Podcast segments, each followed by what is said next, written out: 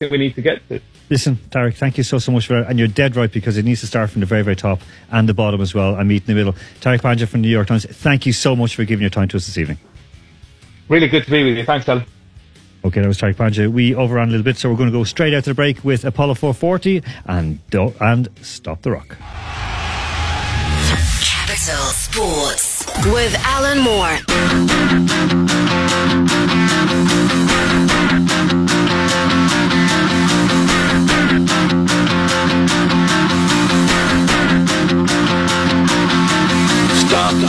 Stop the rock. Stop the rock. Stop the rock. Can't stop the rock. Can't stop the rock.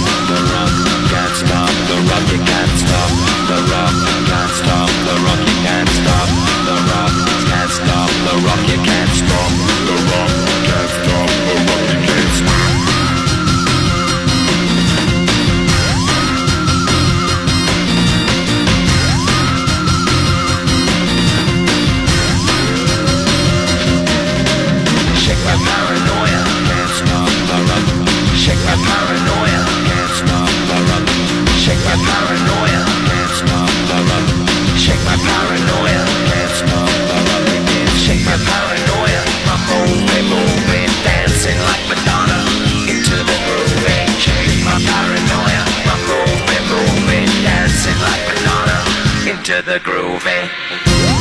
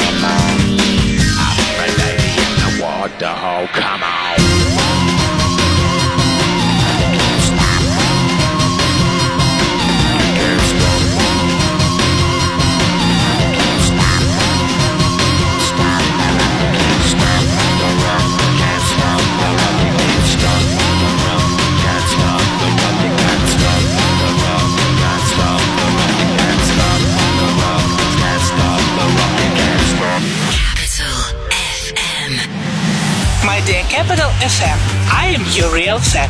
Listening to Capital FM is my habit. In fact, my day starts with your station. My lovely favorite radio. You know, guys, you're the best. This is Capital FM, Moscow 105.3. We speak English. We play the hits. Capital FM. Capital Sports with Alan Moore. Welcome back, ladies and gentlemen. From uh, we're into part four of tonight's show. I hope you enjoyed that last piece with Tariq Panja. I wish we could have had him on for longer, um, but you know, next time we will. Again, as he said that. Uh, you know, there's, so much wrong with the world of sports, but then again, there's so much right. Otherwise, we wouldn't be here. And of course, uh, I have to have a little bit of a shout out to the Moscow Shamrocks uh, men's team, who combined with the Madrid Harps B team, they won the European Junior A. So it's quite a good year for Russian Gaelic football. Of course, that was in the European Championships yesterday. Now, um, a quick look around the boards because, um, as we say, we're going to speak now with Alex B in just a minute um, about the. Major League playoffs. Of course, it's the World Series time. Big shock. The Astros beat out the uh, Yankees, those damn Yankees. So that's a bit of a, well, it was quite a surprise. Now, we also have, of course, uh, NFL going on right now. We, the Rams, they are leading. Okay, they are away to the Falcons. Falcons having quite a tough season. The Rams are leading 20 points to three, 23. That's in the third period. The Dolphins, they're away against the Bills. The Dolphins haven't won a game this season. I mean, they're just truly awful. Uh, 0 and 5. They are leading 14 9 against the Buffalo Bills, who, of course, are 4 and 1. The Jacksonville Jaguars are leading 9 7 against the Bengals. Bengals, again, they haven't won a game this season. Uh, a team that are doing okay, the Vikings, we did tip them to start of the year to be a bit of a shock team. Uh, they are leading 28 21 away to the Lions from Detroit. And the Packers are the first. Well, they're, they the first home team? They're the first home team that's actually leading tonight. They are leading the Raiders 28-17, but the Packers are quite a strong team. We should be looking at the pack attack. Uh, the Colts are also leading against the Texans. They're 21-16 up. The Cardinals have just scored a touchdown, and they have now taken the lead 23-14 away in New York against the Giants. The 49ers are 3-0 up against the Redskins, and that looks like a truly awful game. Of course, Alex Zotov's team, the Redskins, they are one and five on the season. They are playing against the five and 0 49ers, but they've held them to. I mean, okay, let's look at this, folks. You know, we know that in the American sport, especially American football, they score lots of points. It was nil nil at half time. My goodness, it was like a soccer a soccer score, a football score. 3 nil. So the, the 49ers got a field goal in the third period. And now, uh, as the fourth quarter is about to start, it is 3 0. Now, in just a moment, we're going to go over to speak with uh, Alex B., who is in Toronto waiting for us. Um, and before we do, just one quick update, or a couple of quick updates. Actually, of course, we do know that there is soccer tonight. Um, lots of games, of course. We were speaking about AC Milan. They are playing at home tonight.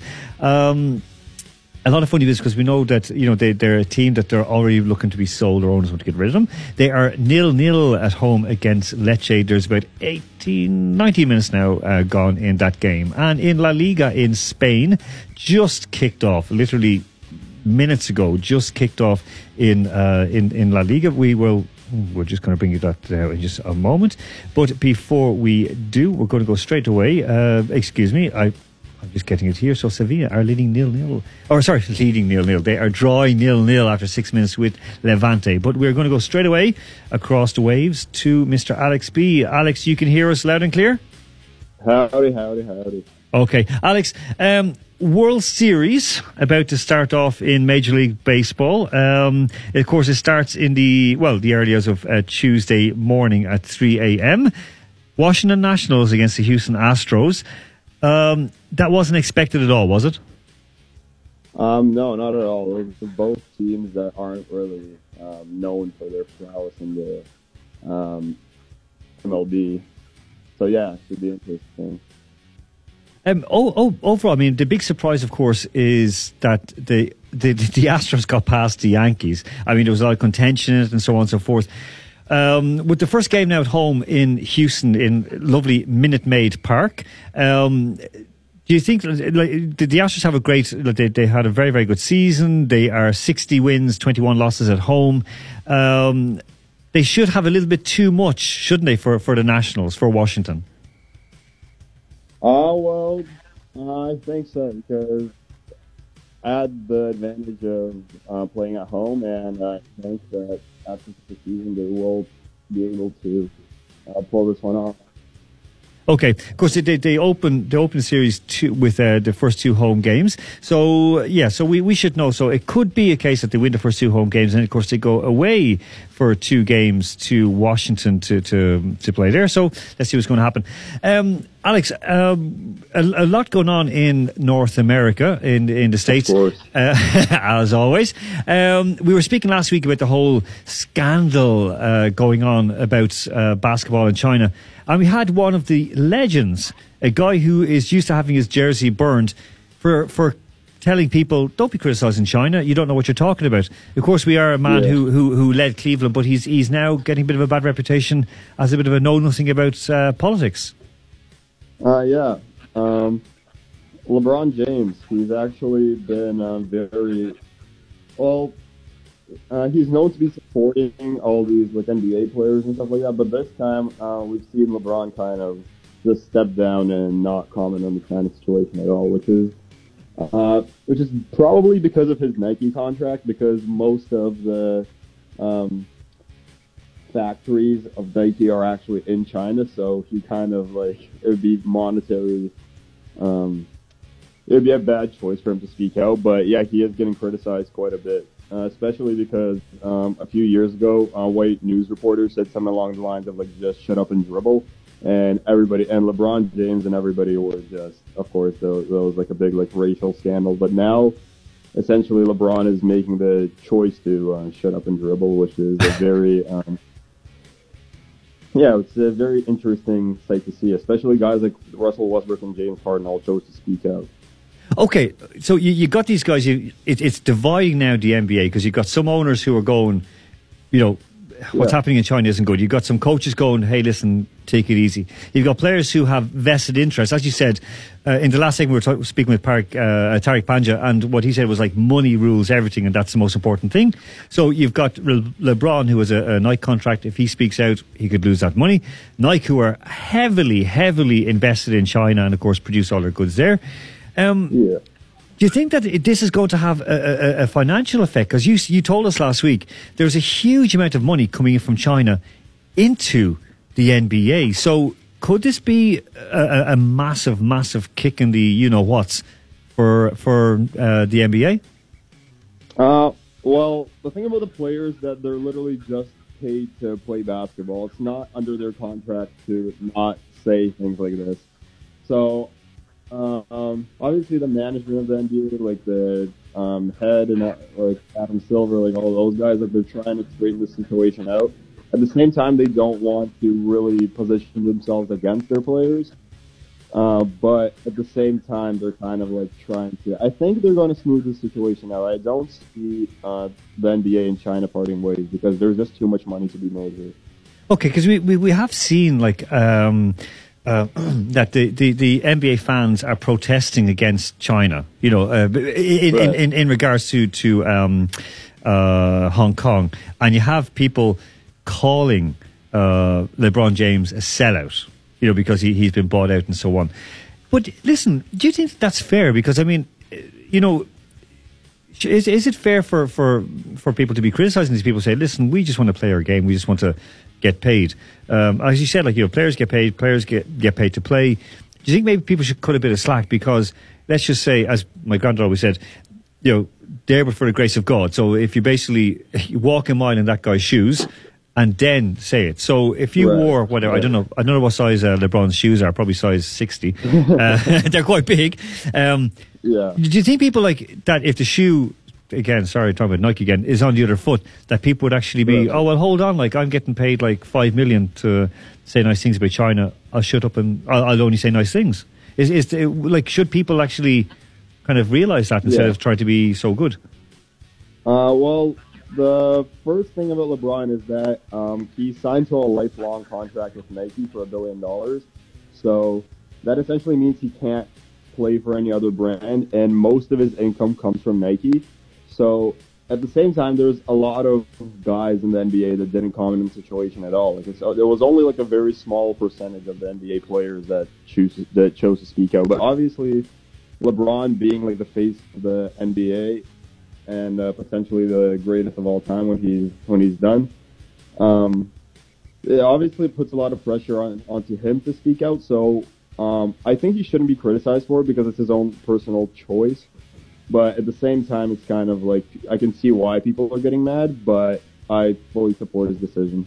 No, listen, I, I, I, I'm kind of coming down in the middle, and I and I do agree with you that I think you know that he he has to do what's best for him and his kids because, you know, Right. for long enough athletes were treated like crap. Uh, not just in America, but especially in America, they're like, yeah, we, we, we know how it was in hockey. Guys were still are like treated quite badly. So if you make the money, you make the money, and you know you can basically put a pair of headphones on and don't hear the criticism. Uh, Alex, listen, we- we're going to speak now in, in just a wee while with Ewan McGregor. Or sorry, Ewan McGregor, Ewan McKenna. Um, there you go. That'll be Uh, an interesting conversation. there you go. About Conor McGregor, I should say.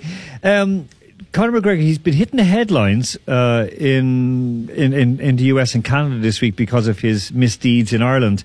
Um, what's the kind of the attitude towards Conor McGregor right now? What What's the general feeling towards him over in North America? Uh, I'm not gonna lie, nobody's really talking about him that much. It's kind of like he's kind of he's kind of like the hype has really died down since he left because uh, the thing about him is that he lost like three of his last fights, and all these fights took place in like the span of like four years. So it's been a very long time since he won a fight. Yet at the same time, he's still he's still like you know this big name. So obviously, when like he went to into the sport of boxing, he obviously did pretty well against Floyd Mayweather. But when he came back into the UFC, it was just like now he's not fighting. Now there's like they don't know what's happening. Like Dana White obviously wants him to fight, but at the same time, Conor isn't really like. Um, I, I don't know what the situation is. It's always something very different with this guy. It's always like another news headline. People aren't really. Uh, it's not really much of a surprise whenever he, whenever like another one of his misdeeds comes up on the internet because now people are kind of just used to him. That's just the McGregor way. Well, that that is fair enough. That that that is fine. Listen, any other uh, quick takes from over at that side of the pond? Ah, uh, yes. Uh, Boston Bruins Maple Leafs four two four three. Okay. Of course, for the Maple Leafs. The Maple Leafs. I knew that. I knew that. okay, listen. In honor of that, we're going to play out uh, just shortly with one of your favorite songs. I know you're a big, big uh, Snoop Dogg fan, and you're also a huge Oh, Katy Perry fan. So uh, Oh, we'll we'll play out with California Girls for you, but uh, we'll be back on to you next week. Alex B, thank you very very much. Stay warm over there. You. Thanks, Alex. Okay, that was Alex B. And a score update from Milan. AC have taken the lead. Uh, Kalhanoglu has scored that goal after 20 minutes. The other game is still scoreless between Sevilla and Levante. Uh, right, so we are going to go out to the break in just a moment. Um, there's no well, there are some score updates, but it's still that that that, that American football game, of course, uh, that I was, mentioned between the poor old Washington Redskins. I mean, they really are awful this season. They just I've I've never seen. They, like they're just hopeless. And I know that it's driving uh, Alexander Zotov absolutely nuts. They're now losing six 0 six 0 Yeah, so it's kind of like you know if they're Zenit playing Rostov, but they have the ball and they're trying to get their own end zones or their own uh, half of the field. So let's see what's going to happen. Okay, we are going to go out with that song in honor of Alex B. It is California Girls by Katy Perry and Snoop Dogg, or featuring Snoop Dogg. So back after the break, we will have you, and McKenna, an awful lot to talk about. So stay here on the best channel in the best radio station in Moscow. Back after this. Capital Sports with Alan Moore. Greetings, loved ones. Let's take a journey.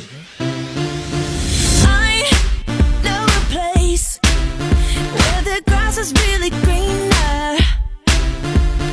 Warm, wet, and wild. There must be something in the water.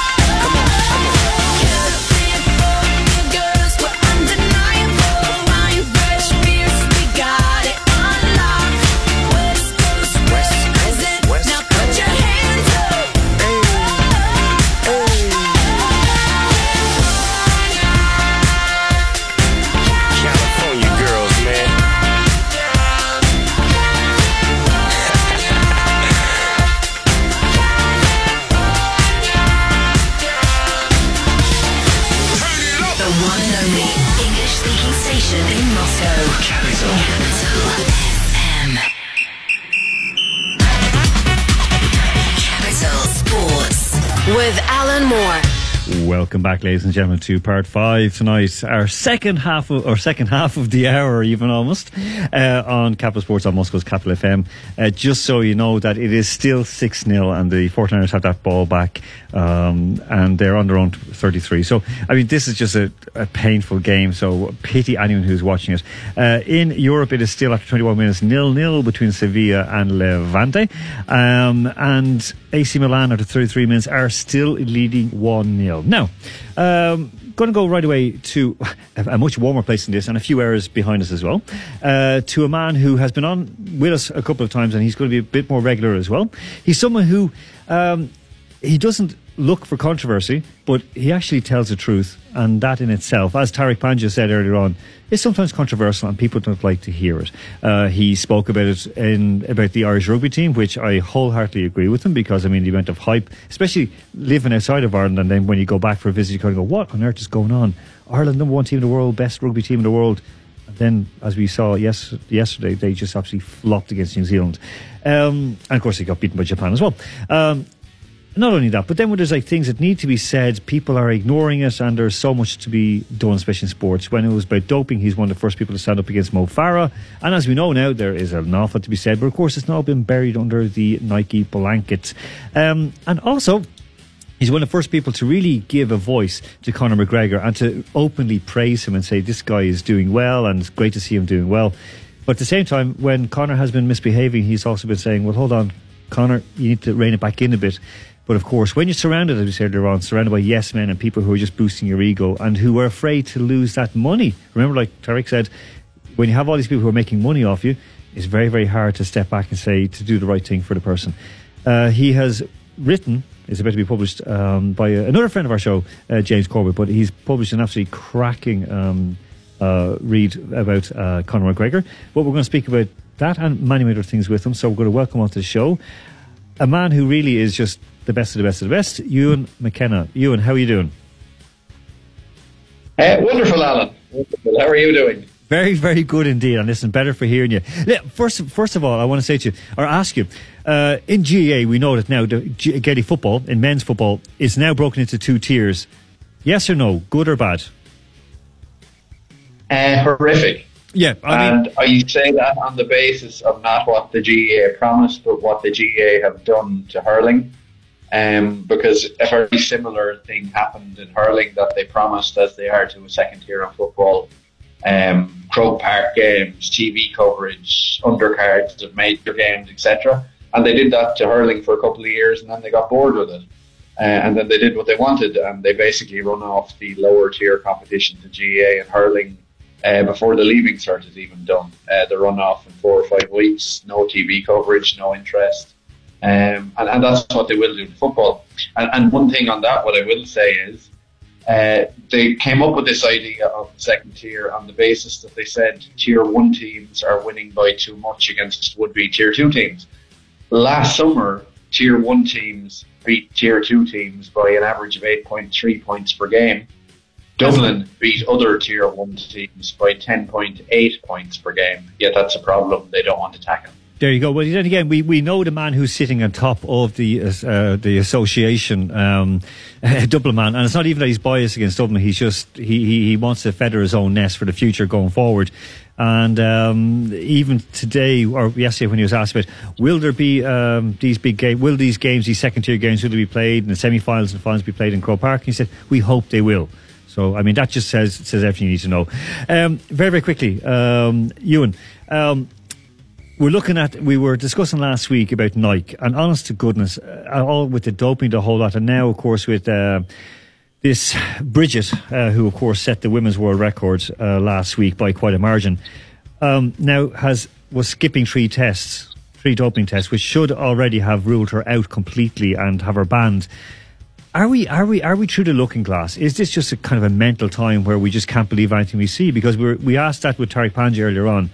Is it just this time when, like, anyone who wants to have a bit of a laugh or have a look at sport just goes, I'll take my brain out and put it back in later on? Yeah, you're, you're left with nothing else, Alan. Um, we've reached the stage where it is it is a joke. It's an absolute joke. We know that. You go back to Salazar, right? And everyone now is kind of, isn't that shocking? Blah blah blah. Um, and I've been saying to people, well, why is it shocking? Why? Because if you go through Salazar's record, and, and let me let me take your, your listeners through this.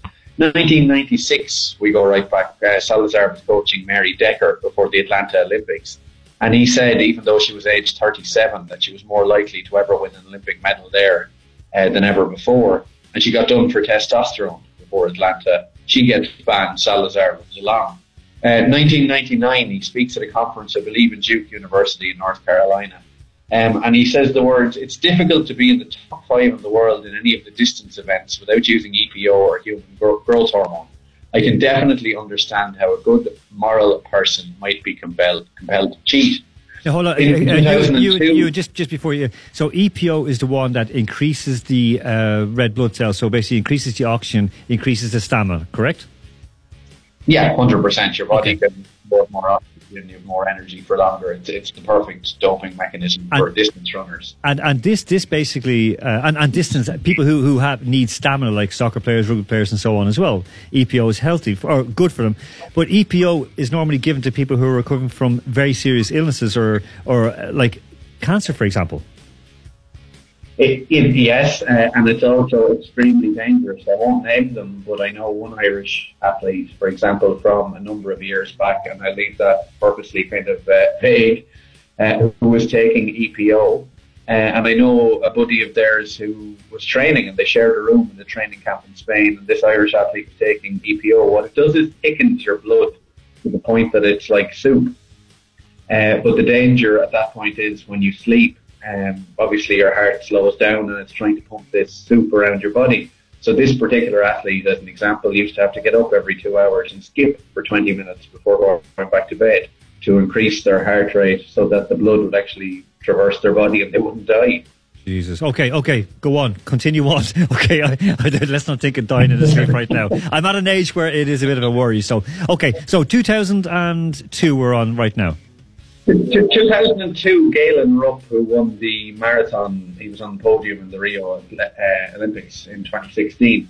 He comes along, he's only 16, but files handed from Nike back to Salazar and vice versa show that his testosterone levels were spiking, and that continued thereafter. So basically, what they say is you had a man giving not only performance enhancing drugs to an athlete, but to a child. Uh, 2000, he continues on anyhow in Nike after this. 2012, uh, he's celebrating Mo Farah and Rupp, the aforementioned Rupp at the 2012 Olympics. They, they both end up on the 10,000 podium. And a senior coach from the Nike Oregon, uh, Oregon project, Steve Magness, he has seen documents about Rupp that shows he's doping, and he starts blowing the whistle behind the scenes to USADA. Um, a year later, Salazar, he's unaware that Magness is a whistleblower, but he still cornered him at a Diamond League meeting and he threatened him. He said to him, Buddy, you talking to anyone? He shouted at him. And then in 2015, the brilliant Mark Daly, the, the journalist for Panorama, he went deeper and he did that show that basically showed what, what Salazar was up to. Because on it, we had Kara Goucher, the athlete who opened up about how Salazar was giving her thyroid medication she didn't want or need. Um, how Salazar was telling athletes he'd keep them in the normal range, which basically was microdosing. Uh, how he used his son as a guinea pig for testosterone to see how much would trigger a positive test. And even a former masseuse on that Panorama show said that uh, Salazar was at a training camp, I believe, in Utah, and he had androgel, which is basically testosterone, and he asked him to take it with him. Uh, and this masseuse said, wait a minute, this is kind of really weird to have at a camp with athletes. It's testosterone. And Salazar said, don't worry about it. It's actually for my own heart condition, which is bullshit. Medics have shown you would never ever use that for his heart condition. So, so we've had years of knowing what Alberto Salazar was up to. Uh, it just finally basically took the feds to, to bury him. It's a bit like Lance Armstrong. We, we knew for years. Yet all this time, um, people were kind of, ah, it's okay, nothing's been proven. And now there's this shock. It's been a nonsense, and it remains a nonsense. Okay, move, move it, moving on from that because I mean I agree with you. I mean it just it, it does my head in, and then when you see USADA jumping on, going, look, we got we got our man. It was like, mm, well, you could have had him quite a long Yeah. time ago. You had the evidence. You had like you've been covering up for what's going on, and then Nike, of course, hand in glove with them. It just it's a joke. Um, Well, well, one thing, Alan, one thing on USADA, by the way, I mean, it's funny USADA are now trying to take the credit because this actually proves USADA doesn't work. Because now USADA are saying Salazar has been filthy for years, uh, yet in all, all that time, and even to today, not one of his athletes has ever tested positive. But wasn't it Mo Farah turned around and said, "I'll never fail a test," and also uh, Salazar said as well, "None of my athletes will ever fail a test." So I mean, they know they know what's going on. Um, we're, we're going to go out to the break now in just a few minutes, but I'm going to ask you to stay on the line with us, okay? Uh, because I want to discuss a little bit more after the break, if that's okay with you. Um, Yeah, But bef- before we do, uh, there's something that has been get, got on my goat in regards to rugby. Now we're looking at the Rugby World Cup, and we see the size of the guys, we see everything, and it's just it's just a freak show, a goddamn freak show. Um, you speaking out against not again no excuse me excuse me not speaking as just asking for a bit of reason asking media not to be cheerleaders i mean here in the world cup last year the russian media about the russian world cup team were kind of downplaying it and saying like ah, we'll do our best do our best and we're fearing inside. When they did well and they they, they went out in the quarterfinals it was like listen well done lads. Great. That was more than we expected. Um, there's a bit more of a realism about it. Now of course in sports like biathlon they go over the top and so on but in this case they were you know kind of realistic shall we say. But in Ireland they were hyping so much especially some of our main broadcasters and so tied in hand and foot closing their eyes to doping at home and so on. And when you just mentioned some look, guys, we need a bit of perspective, they turned around and said, right, good luck. And, and they haven't had you on for a year. Uh, they are the Irish rugby team are the team, Alan, of the same sort of people who run Ireland, who are happy to talk about a boom while more and more people are lying on streets around Dublin homeless. Uh, they're the team of the wealthy. Uh, the statistics show that basically the majority comes through the Irish private school system, and that goes right down to academies, provinces, and the Irish national team.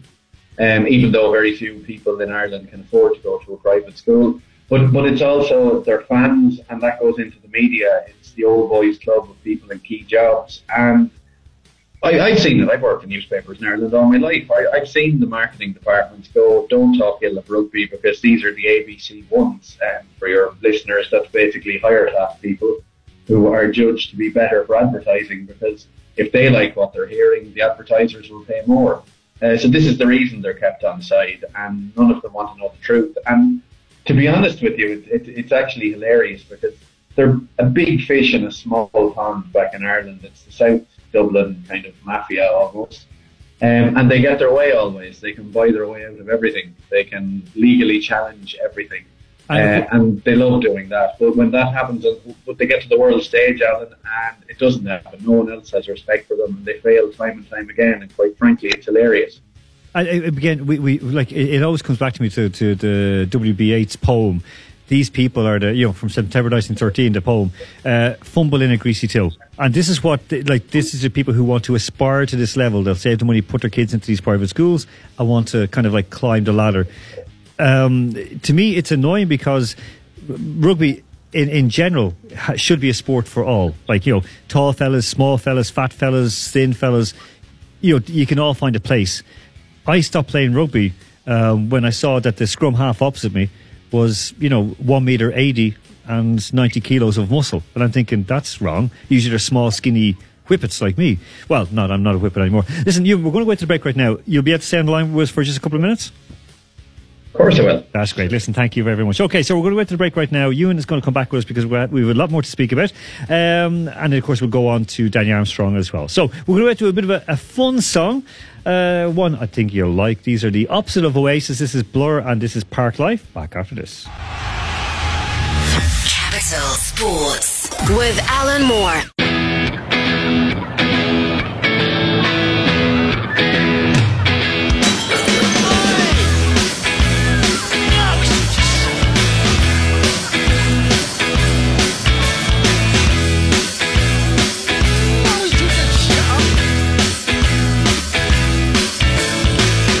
Confidence is a preference for the habitual voyeur of what is known as. A morning suit can be avoided if you take a route straight through what is known as. John Scott Brewer's group, he gets intimidated by the dirty pigeons. They love a bit of him. Who's that gut lord marching? You should cut down on your pork life, mate. Get some exercise.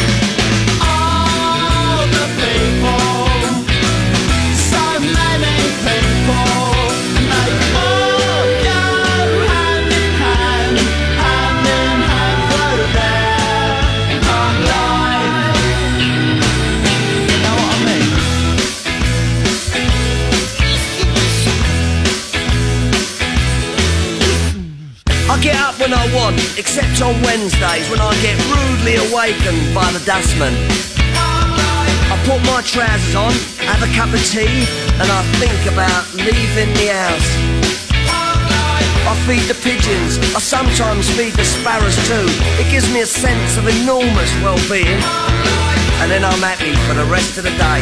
Safe in the knowledge there will always be a bit of my heart devoted to it. All the people,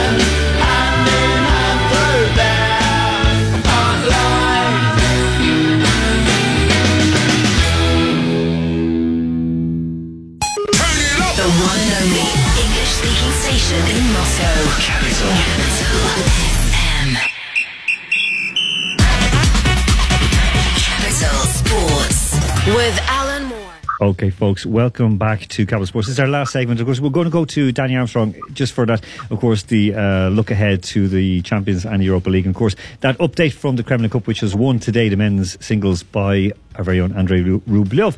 Okay, Ewan McKenna still on the line with us. Um, you now we're, we're speaking with the Irish rugby team, and you know, again, you speak out against rugby, you're going to get a slap on the wrist. Um, so, even like, I mean, you've been suffering a lot of crap from these people online, these keyboard warriors. Hello, Ewan.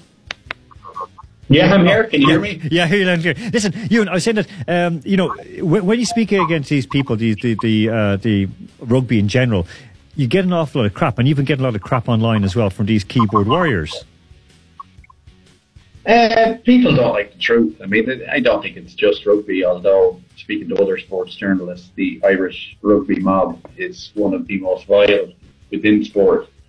Um, they're, an odd sort because they cannot handle someone else cheering against their team. They presume everyone is going to line up based on uh, their passport colour rather than who they are or what they did. And and they think abusing people who step out of line is going to get them back in line. Um, I have no problem with anyone following the Irish rugby team. Good on them. Um, the problem is they have a problem with anyone who doesn't follow them. Um, and they also have a problem with people telling them the truth about the Irish rugby team. Um, they are pandered to. There's so much smoke blown on and off the pitch. Um, there are many, many instances of disgusting behaviour by Irish rugby players over the years that has been passed over because of who they are. Um, and if they'd played GAA or soccer, they would have been on the front pages for this.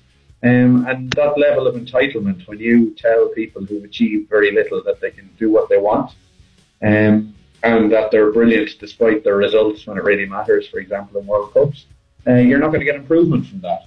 And I mean, Um, what- and, one of and those- just don't want to hear the truth. One of those things, uh, because last last uh, question on it. Uh, I know we we be careful. Uh, well, well, we don't have to be careful, but it, it, it helps.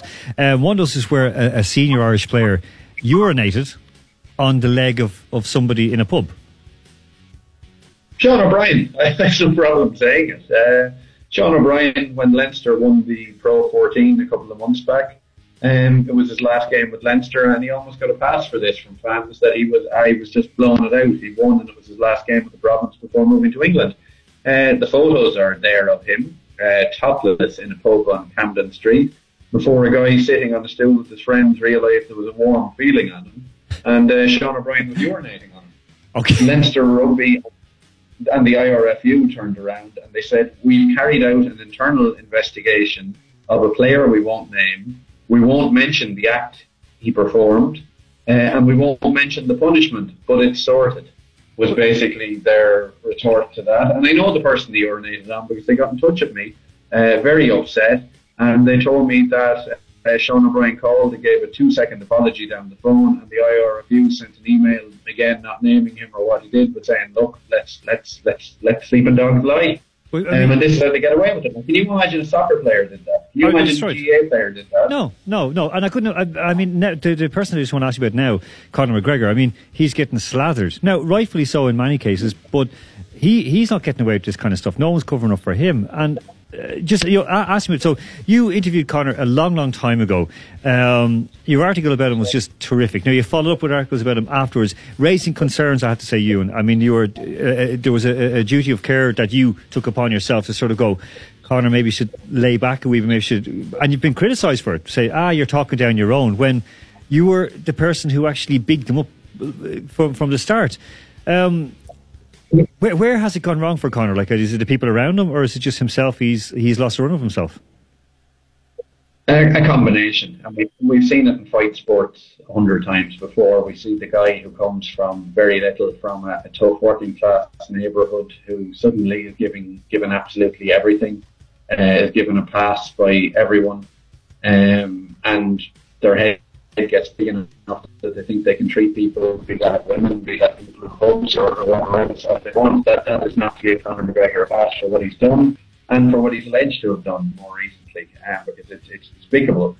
But I find it interesting that with McGregor, let me let me put it this way. I suppose when when I started out, I liked him, but I said there's there there is trouble within this fella, uh, and as he started kind of going too far, and as he started the racial barbs, and as everyone else went, ah, he's funny, he's hilarious, he's this, he's that. I said, reel it back in a bit because it won't end well.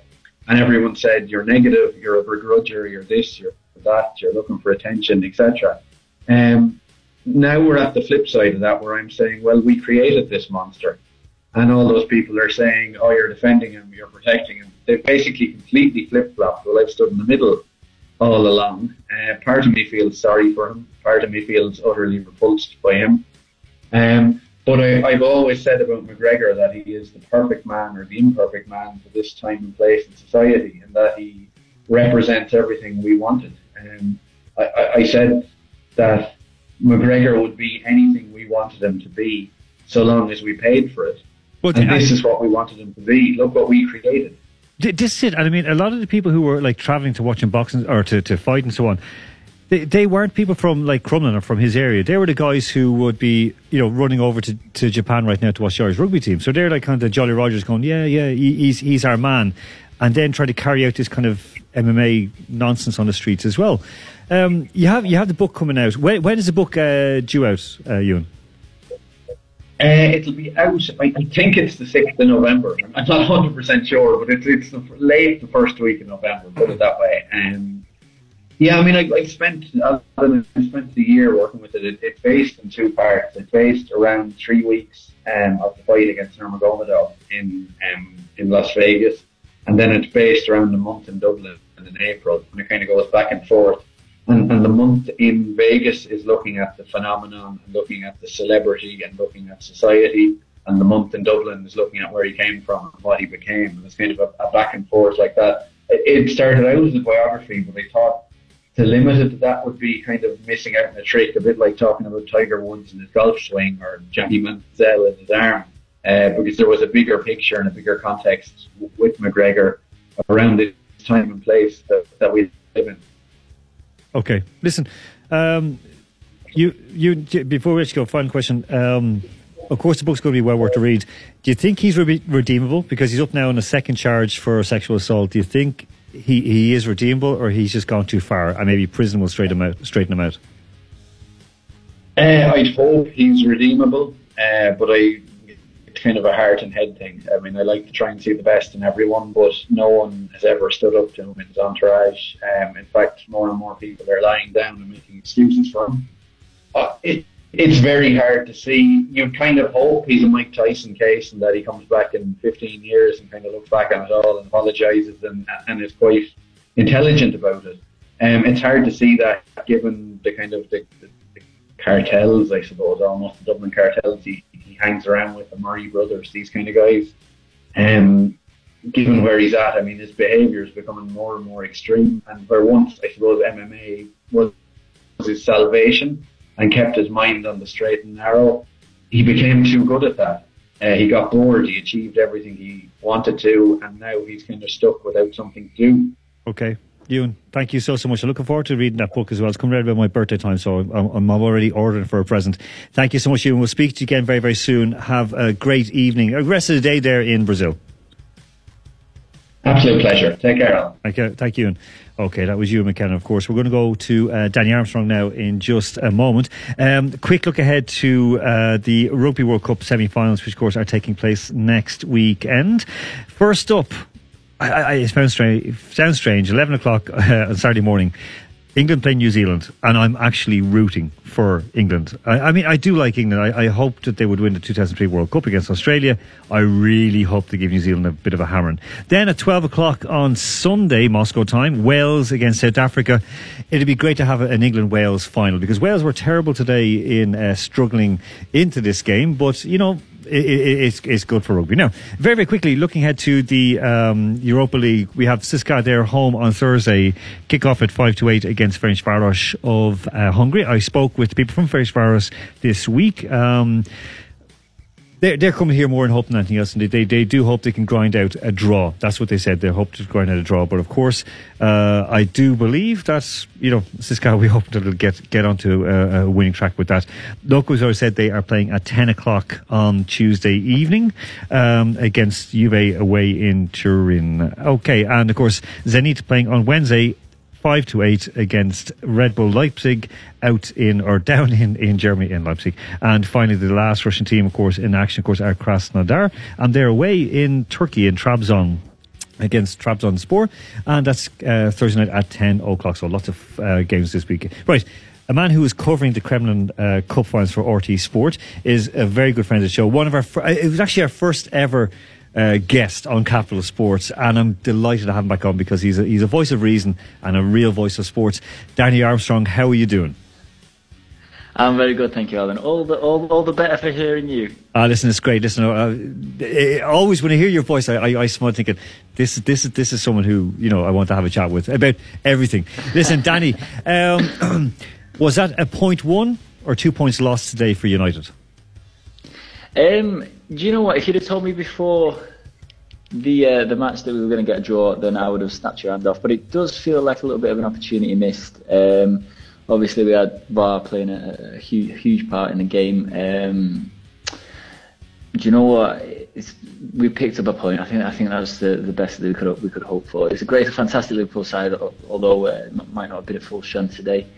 Um, yeah, I, I, I did actually really, really fear this game coming up. It's not, it's not something I normally do. I mean, I, I, I'm, a, I'm a child of the uh, the 90s and, and 2000s, so I grew up when Manchester United were very, very good. So it's a bit of, bit of an alien feeling, but um, I, I would say it's a, a point gain to answer your question. Yeah, listen, I mean, because uh, we were speaking with Jonathan uh, Higgins, who was there, and he was governor for, for Off the Ball and Newstalk back in Ireland. Um, mm. And he was, you know, as a Liverpool fan, he was saying, oh, like Liverpool should have won it. They had you know, more possession, so on. But the first half, I, I, I, was really impressed with United. I was impressed with Mar- uh, Rashford. I thought that they played very, very well. I thought Fred could have been better, but he actually had a, a, a relatively decent game. I was genuinely hoping that um, United could put it up to Liverpool, and you know, overall, I do think, as you said, it's a it's a it's a point gained. I think for Liverpool, it's a lot harder because now they're going to have to try and come back from mm-hmm. this. Um, Danny, okay, Kremlin Cup. It's two in a row for Russia. Um, it looked quite easy by the scoreline today for Rublev. Was it that easy? Yeah, it was. He, he had a fantastic uh, uh, tournament all round. Actually, I mean, he beat Marin Cilic, of course, the US Open champion, just uh, yesterday to get into the final. Uh, just going on, you, you, just mentioned there, Khachanov won it last year. I was a little bit disappointed with his showing at the uh, the Kremlin Cup. He crashed out and he, well, to Cilic in the second game. So I think he was a little bit um, for Rublev he kind of went under the radar a little bit, obviously with with uh, Medvedev coming back from Shanghai. He eventually pulled out of the tournament, signing fatigue. Um, he's pulled out of Vienna as well, which would have been his next tournament. Uh, then the, all eyes fell on Khachanov. Khachanov didn't come through, and I think for for Rublev, he kind of really benefited from the, the, the no pressure in front of his hometown. He's a Moscow boy, and uh, he, he, played some really good tennis. As I say, he, he beat Cilic, he beat uh, Bublik, the, the Kazakhstani, in his first game.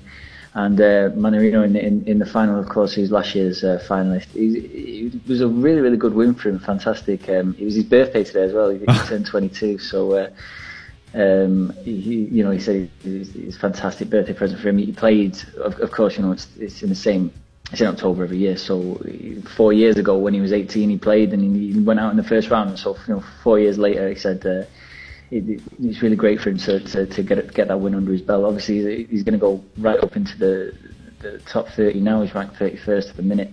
It's a huge huge year for him coming coming next year. I mean, if you look at look at look at like through the the men's draw, I mean, even like you know, of course, Russia, a lot of players get wild cards and so on. But Rublev is on his, his own uh, rights. I mean, he had a tough one against uh, you, you know, seven five six four. But there were, you know, looking at the quarterfinals, there were two Russians in it. Khachanov, okay, Khachanov fell short against Seppi, um, but Seppi's, you know, an experienced enough campaigner, and you would have hoped that he would actually go on and, you know, maybe, you know, get to semi final because I would have fancied him against Mannarino. Mannarino, of course, losing for the second year in a row as well. Um, mm. But at the women's side, there were, you know, I mean, it, w- it was a great um, tournament for Russian players in general. And the women's side of me was very, very good uh, because, of course, Bencic beat Pavlyuchenkova uh, in the final. But, you know, overall, you had in the quarterfinals, you had three Russian players. Okay, all in the top half of the draw. Mm-hmm, but mm-hmm. that's quite good. And Kudermetova, who's been a long time developing, coming through. Yeah. Finally, like, she, she ran for close. But you were at the game yesterday, the match yesterday. How close was that final? Um, yeah, I, I just sorry, I just want to go back to the the, the She, she had fun, a fantastic uh, tournament again. Like there's, there's that cluster of um, female Russian tennis uh, stars at the moment. You, you have her and Kasak and uh, Pavlyuchenkova, uh, Alexandrova, Yekaterina Alexandrova had a, had a really really good uh, tournament. She played some great tennis. Um, Kudermetova, she um, she beat the Ukrainian Svitolina. Um, she's a really down to earth girl. One of the things she said what struck me, and it just kind of gives you an insight into the mind of these young but very mature sports stars. Is the fact I said to her, I said, "Well, you, you, are still quite young," and she to me, and she said, "I'm 22. I'm not young." I said, I said, well, there's a lot of people who probably think you are. I say, uh, but she uh, then compared us to Coco Gauff, obviously the 15 year old, and Of course, yeah. the 15 year old uh, American. And I, I don't think anybody's uh, young compared to her. So um, yeah, it, it's, it's been a really, really close, uh, hard run uh, tournament uh, for Kasatkina as well. I mean, she everybody expected her to defend the title uh, well, but then she lost to Yastremska. Yastremska went out um, in the next round, so it's, it's, it's been a real kind of kind of whirlwind. Um, a bit like the FA Cup uh, down at um. But yeah, it's been thoroughly, thoroughly enjoyable. Some, some really, uh, some, some really decent performances uh, from the tennis players. But especially, yeah, you, you're right in saying, yeah, the, the female side of the draw as well. That's good. Um, It's, we, we, uh, we- yeah. so, just, sorry, just coming back to the, the, the final. Uh, uh, finally, r- remembered what you, you actually asked me there, Alan. before going off a, uh, bit, a bit of a wonder. Uh, Pavlyuchenko, but yeah, she, she had a good first set, 160, and then lost the, the other two, 6 1, 6 1. She just had no answer. She really tired out really uh, quickly after the first set. Then she came on really strong. Okay, but no, I mean that, that, that's nasty. I remember many years ago down in Stuttgart watching her play, and from her diet to her preparation was just all off. But she seems to have improved a little bit as years gone on. Um, Danny, very very quickly, just uh, we're running out of time here, but just a couple of questions. Loko away to Juventus this week. Uh, it's a tough ask for him to get any, anything out of that game. What's the best Loko can hope for? Do you know what? Um, I think they're in with a little bit of a chance of maybe for scoring. Uh, and I, I don't mean to say that to be funny. I think I think they're in um, great form. They've won the last five. They're sitting on top of the Russian league, albeit by goal difference. Um, we saw what CSKA did last season with Real Madrid. So it's um, it, it's, it's kind of it's kind of one of those. They're taking two thousand away to that game, which is a lot because they don't hardly ever fill the ground um, in Moscow. Um, I, I think that if if they get a goal, that, that could pr- probably be the best that they could ask for. If they get a goal, maybe if they, they lose two one, or, or actually if I fancy to get a, one one draw, maybe. Okay, that that, that is decent. Um, CSKA, of course, home against Ferencvaros. The Hungarians were telling me uh, at the start of this week that they're going there, hopefully battling for a draw. But you, you'd fancy CSKA to be that little bit too strong, wouldn't you? Yeah, you would. I mean, they're a fairly inexperienced side. Uh, sorry, fairly, fairly experienced side in, in European competition. Say Scarf, I think uh, Ferencváros. It's, it's, it's a pretty, pretty routine win for them. Uh, Oh. Yeah, that's that's what I was thinking. Danny, uh, looking ahead, the uh, Russian Premier League course next week, back in action. And there's the biggest game of the week, uh, or two huge games, two Moscow derbies on Sunday at 4.30, both kicking off at the same time. Uh, CSKA at home against Dinamo and Lokomotiv against Spartak. That's Tedesco's first, uh, you know, derby game. He opened up with a draw yesterday. Um, you'd sort of look at CSKA to, to you know, to, to, to grind win against Dinamo, but would you be looking at Lokomotiv to uh, inflict the first loss on the Tedesco's reign? I think they'd be very, very much up for it. I think uh, that's um, the team talk over and done with. Obviously, Yuri Semin, he's, he's an absolute uh, you know, master of mind games. He knows his, he knows his league inside out. He's been around it for decades. So um, I, I, think if I was going to put my last pound coin on it, I think I'd put it on Lokomotiv um, by a little bit of a margin as well, maybe two, three goals.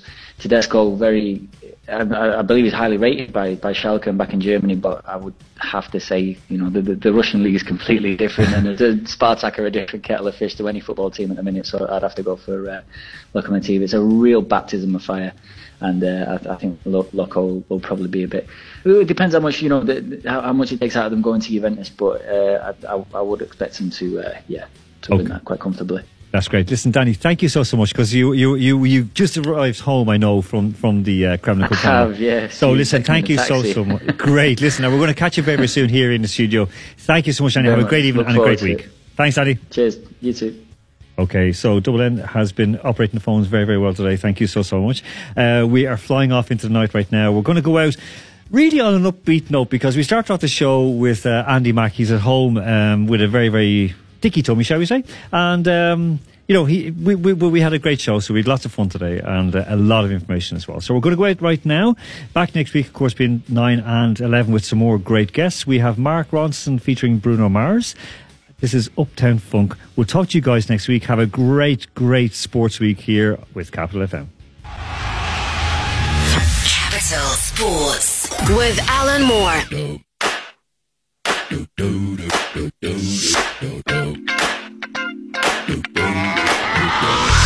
This is that ice cold Michelle fight for that white gold.